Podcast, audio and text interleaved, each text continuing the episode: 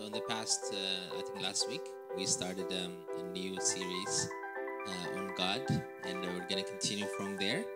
Um, last week we, we said that God, the provider, we talked we talked we took a story of Elijah and his journey of um, being provided for um, through um, a, a raven and um, a widower, and how God used that to teach not only him to teach us that uh, God is truly a provider. He knows what He's doing, and uh, I think if we take that lesson into our lives, it's a rest assuring that hey, uh, I I have a God that I worship and that I follow that is able to do uh, to do uh, miracles and make ways for me in time of my need. Today we're going to continue from there. Uh, we're going to talk about God, uh, all-knowing. We're going to talk about uh, God is uh, God is um, um, ability. Um, I don't want to say ability. His attribute. His attribute of uh, knowing it all. He knows everything. He's omniscient. And um, Psalms 46 verse 10. If you go to Psalms 46 verse 10, I think this should be, and this is the verse that should guide us as we uh, discuss the the different attributes of God. It says, "Be still and know that I am God. Be still and know that I am God." The point of studying about God as either as a provider or as an all-knowing God is to be still and to settle in the knowing that He is God. The Bible says um, a nation that knows God, their God, will be stronger. It gives us a strength as an individual. It gives us a strength as a people when we know who our God is. Um, I believe most of the things that we go through um, and we struggle with come from the lack of knowledge, from the lack of knowing who God is and the willingness to do what He requires us to do. So, this is the point of this series is uh, to understand who God is, and through that to learn to obey Him.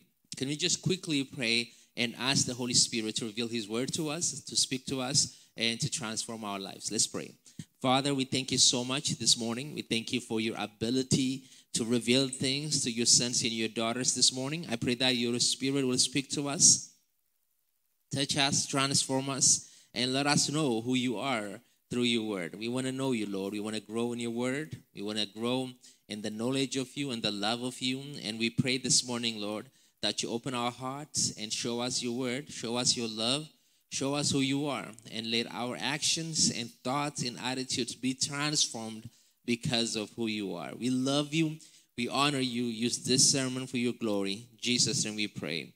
Amen. So we're gonna look at few things uh, when we say uh, what when we say God is all knowing. What do we mean by God is all knowing? And then we're gonna talk about what it means to us personally. The first thing is God knows everyone. God knows everyone. God knows you more than you even know you. God knows me more than anybody in my life, even more than I know my life. The Bible says in Hebrews chapter 4, verse 13, and no creature is hidden from his sight, but all are naked and exposed to the eyes of him to whom we must give account.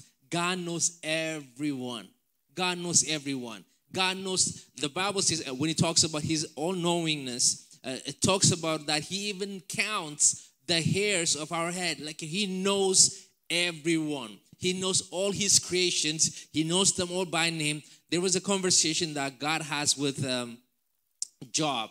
And, and the conversation he had was when he was challenging about what he knows. God says, Do you know all the stars of the skies? And do you know, do you have you named them all by name? Not only God knows all the individuals, the man and the woman on earth, he even knows all the stars in the galaxy and he knows them all by name. God knows everyone. Just think about that for a second. God knows everyone. God knows you. God knows me. God knows everyone. So his ability to fathom all this, to understand and to comprehend all this, and to have that knowledge gives them a superior position in our life. There is no one that knows me more than God himself. There is no one that knows me more than God himself. God knows everyone. Not only God knows us as a person, as his sons and as his daughters, but he also knows our thoughts. God knows our thoughts. Isn't that beautiful and scary at the same time? It's scary that God knows my thoughts, what I'm thinking right now, what I've been thinking. He knows how I process things. Um, and what an amazing thing. Sometimes you have ideas, but you can't even comprehend. You can't even pray. You can't even ask even those things before they come out of your mouth. The Bible says he understands. He knows. He knows our thoughts. The Bible says on Psalms 139, verse 4, even before a word is in my tongue, on my tongue, before I'll behold, oh Lord, you know it all together. Say, before I even put things together and, and find words to describe my thoughts, before I even speak it, before even it made it to my tongue, before it made it to my words, before that, just in the process of thinking, he says, You know it all. You know it all. Hallelujah. Blessed be the name of the Lord. Blessed be your name, Lord.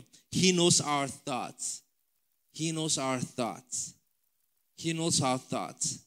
He knows what I'm thinking. He know when we go through all the mental anguish we're going through. Not only he knows that we are going through that process in our mind, because the thing about uh, what happens in our mind is people can't understand that. So people can judge us, people can have different opinion about us, but God knows what's happening in our minds. Not only he knows that, he even knows why we think the way we think, why we are thinking what we are thinking. He knows the deep thoughts of his children. He knows the deep thoughts of his people.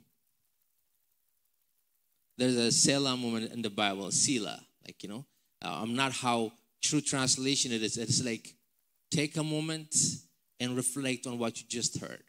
When you read the Psalms, it will sing a song and it says Selah. It's like a melody time for just for you just to uh, take a break and just um, remember what you just sing about. Just thought about those things. Just think about that for a second. God knows our thoughts. God knows what I'm thinking. So when, our, when our thoughts are impure, uh, uh, not pure, we know God knows that too. So we can come to Him in, in all honesty. Number three, not only God knows our thoughts, God also knows our hearts and our attitude. God knows the heart. Now, the heart is different than the thought. The heart is who you are. Thoughts can just come into your brain out of nowhere, but the heart is what defines what you do about those thoughts. Your heart is the intention behind your actions, and God knows that intention. God weighs people's heart. God measures people's thought, people's heart.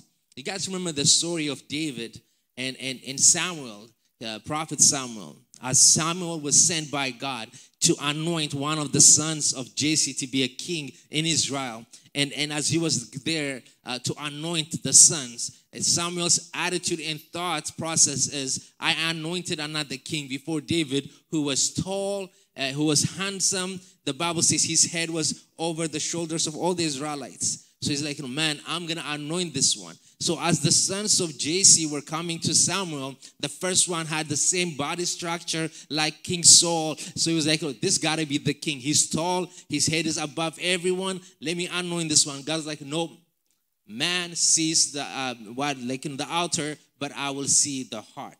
Actually, let's just uh, go and read it if I have it here. Okay, First Samuel chapter 16, verse 7. So as he was getting ready to anoint the first son, to anoint the second son, who, who were physically and with the structure that look like they have the look of a king. They have the ad, like you know, they have the look of the king, not the attitude of a king, by the way. They have the look of the king, not the heart of a king. They have the look of the king. They deceive people. When people look at them, they look a little bit different. They're bigger than everyone. They have bigger stature, bigger situation happening for them. And, and people are like, man, that's the person that got it all together. That's the person that I want to be with. Like everybody has that person. Especially when you're young, you look at a man, you look at a woman, man, look at her. That's the kind of woman I want to marry. It looks like she got it all together looks like he got it all together. He got the job, he got the look, he got the physique, he got all these things. Like he have everything that a man or a woman should have. That's the perfect one. That was Samuel's attitude as he was looking at this man. Oh, yeah, that's the king I'm going to anoint. But God says to him on verse 7 of 1 Samuel chapter 16 Do not look on his appearance or on the height of his stature, because I have rejected him. What a word. It's not even, it's not, it's not even God is sometimes mean if you pay attention. It's not even, oh, it's not him. You're wrong. It's the next one. No, no, I rejected him. Like, I rejected him. Rejecting is you see something and you don't like it. It's not what you want. So you press reject. So I rejected him. For the Lord sees not as the man sees. Man looks on the outer appearance, but the Lord looks on the heart. People see what they see, but God sees the heart. He said, I looked at him, his heart, and it's like, you know, I swiped left. Is it left or right? All right, you know the joke. He's like, you know, I don't want this one. I rejected him. He's not qualified to be the king of my nation. God really knows the heart. Blessed be the name of the Lord. Blessed be the name of the Lord. There was a verse actually, this is not in my preaching, just came to my mind that I would have loved just um, to read for you. It says on First John chapter 3, verse 20. For whenever our heart condemns us, God is greater than our heart and he knows everything. Let me just read this one more time. Whenever our, our heart condemns us, even when we have this understanding of what our heart is, and our heart is like, you know, you're wrong, it says, God is greater than our heart.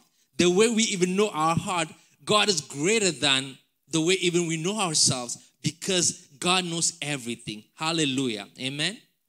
Amen. Just think about that word right now.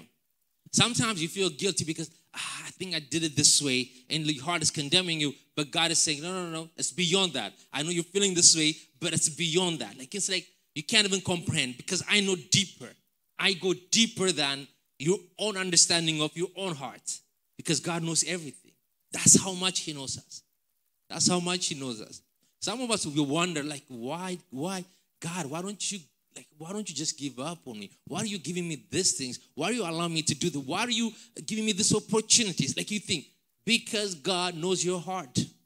Like really really god knows you more than you know yourself. Even even sometimes as you walk in condemnation because of your own thoughts and understanding of your actions and who you are god is saying man i think and i know you more than your own understanding Let's bypass that. Let's do what I want to do in your life. Blessed be the name of the Lord.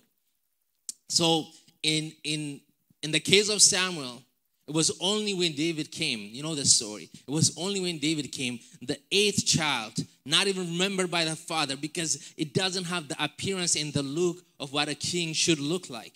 And guess what? David became the greatest king in Israel. David actually became the standard of what it means to be a king in Israel. So after David, everyone is judged based on how good they've done compared to David. Oh, he was like David. Oh, he did well, but not like David. David became the standard.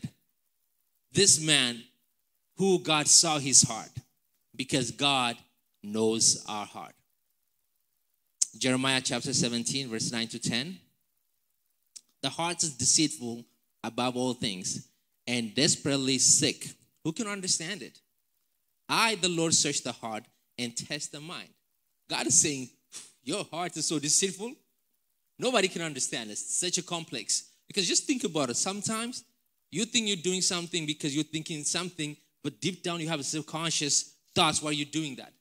So it's like so you, have, you have very like you know piled up layers of thoughts and uh, and attitudes and heart well, before your action. But God says, "I, the Lord, search the heart and test the mind to give every man according to his ways, according to the fruit of his deeds. He says, No, no, no, I know deeper.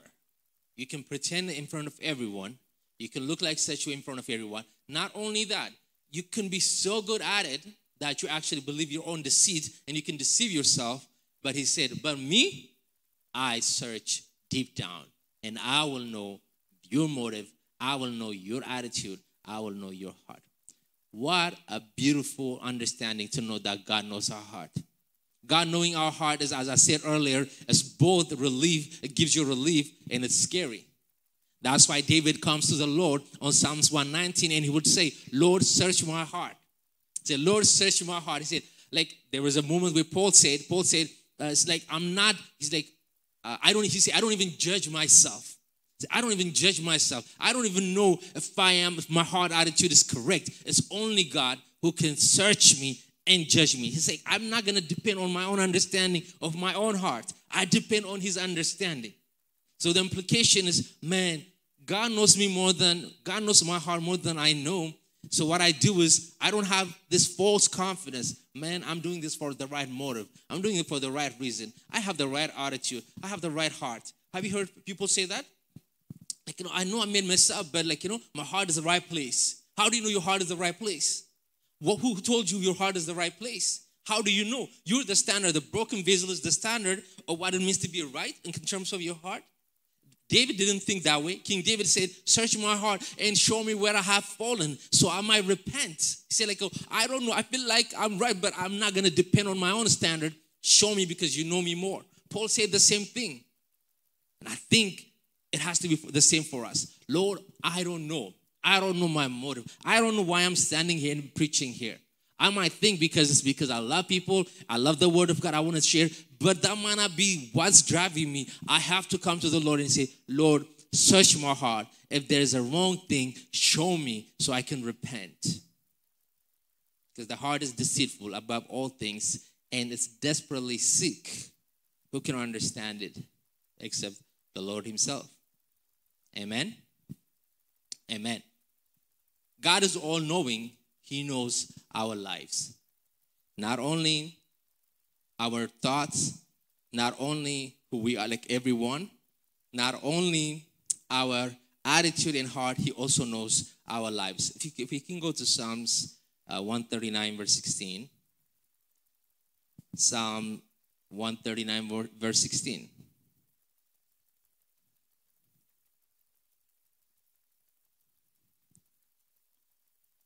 Your eyes saw my un- unformed substance, and your book were written, every one of them. The days that were formed for me, when as yet there was none of them. I'm going to read that one more time. Psalms 139, verse 16. Your eyes saw my un- unformed substance, and your book were written, every one of them. The days that were formed for me, when as yet there was none of them. This is where you use the word Selah again. He's saying, even the days that are ahead of me, the days that hasn't existed yet, the days that haven't been performed, my time of death, your time of graduation, your time of marriage, your time of serving the Lord, whatever it is, the days, tomorrow, even all those days he says they haven't been like there's no substance of them. They're they're not formed. I wasn't even before i was even formed you've written them. You know them all. You know them all. You know everything about my lives before they even happen. Just think about that. Just think about that. We can go into the theological aspect of it but we can also look at the practical aspect of it the practical aspect of it is the fact that God has determined my days, the fact that God knows where everything is leading, my day to day activity. It amazes me. It amazes me. Lord, you knew all this and you still love me? You knew all this before and you still love me? You knew all this before and you still have a plan for me? You still have a future for me? You still you're still doing the work in my life even though you knew the things that I would say, do, or act, you still chose to love me. That's amazing. That's amazing.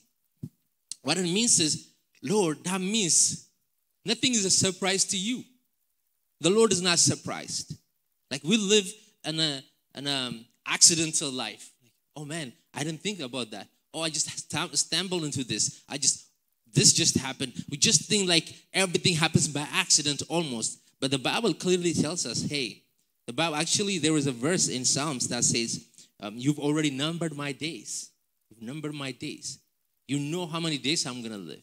Not only He has numbered your days. Here it says, "You have written every one of them.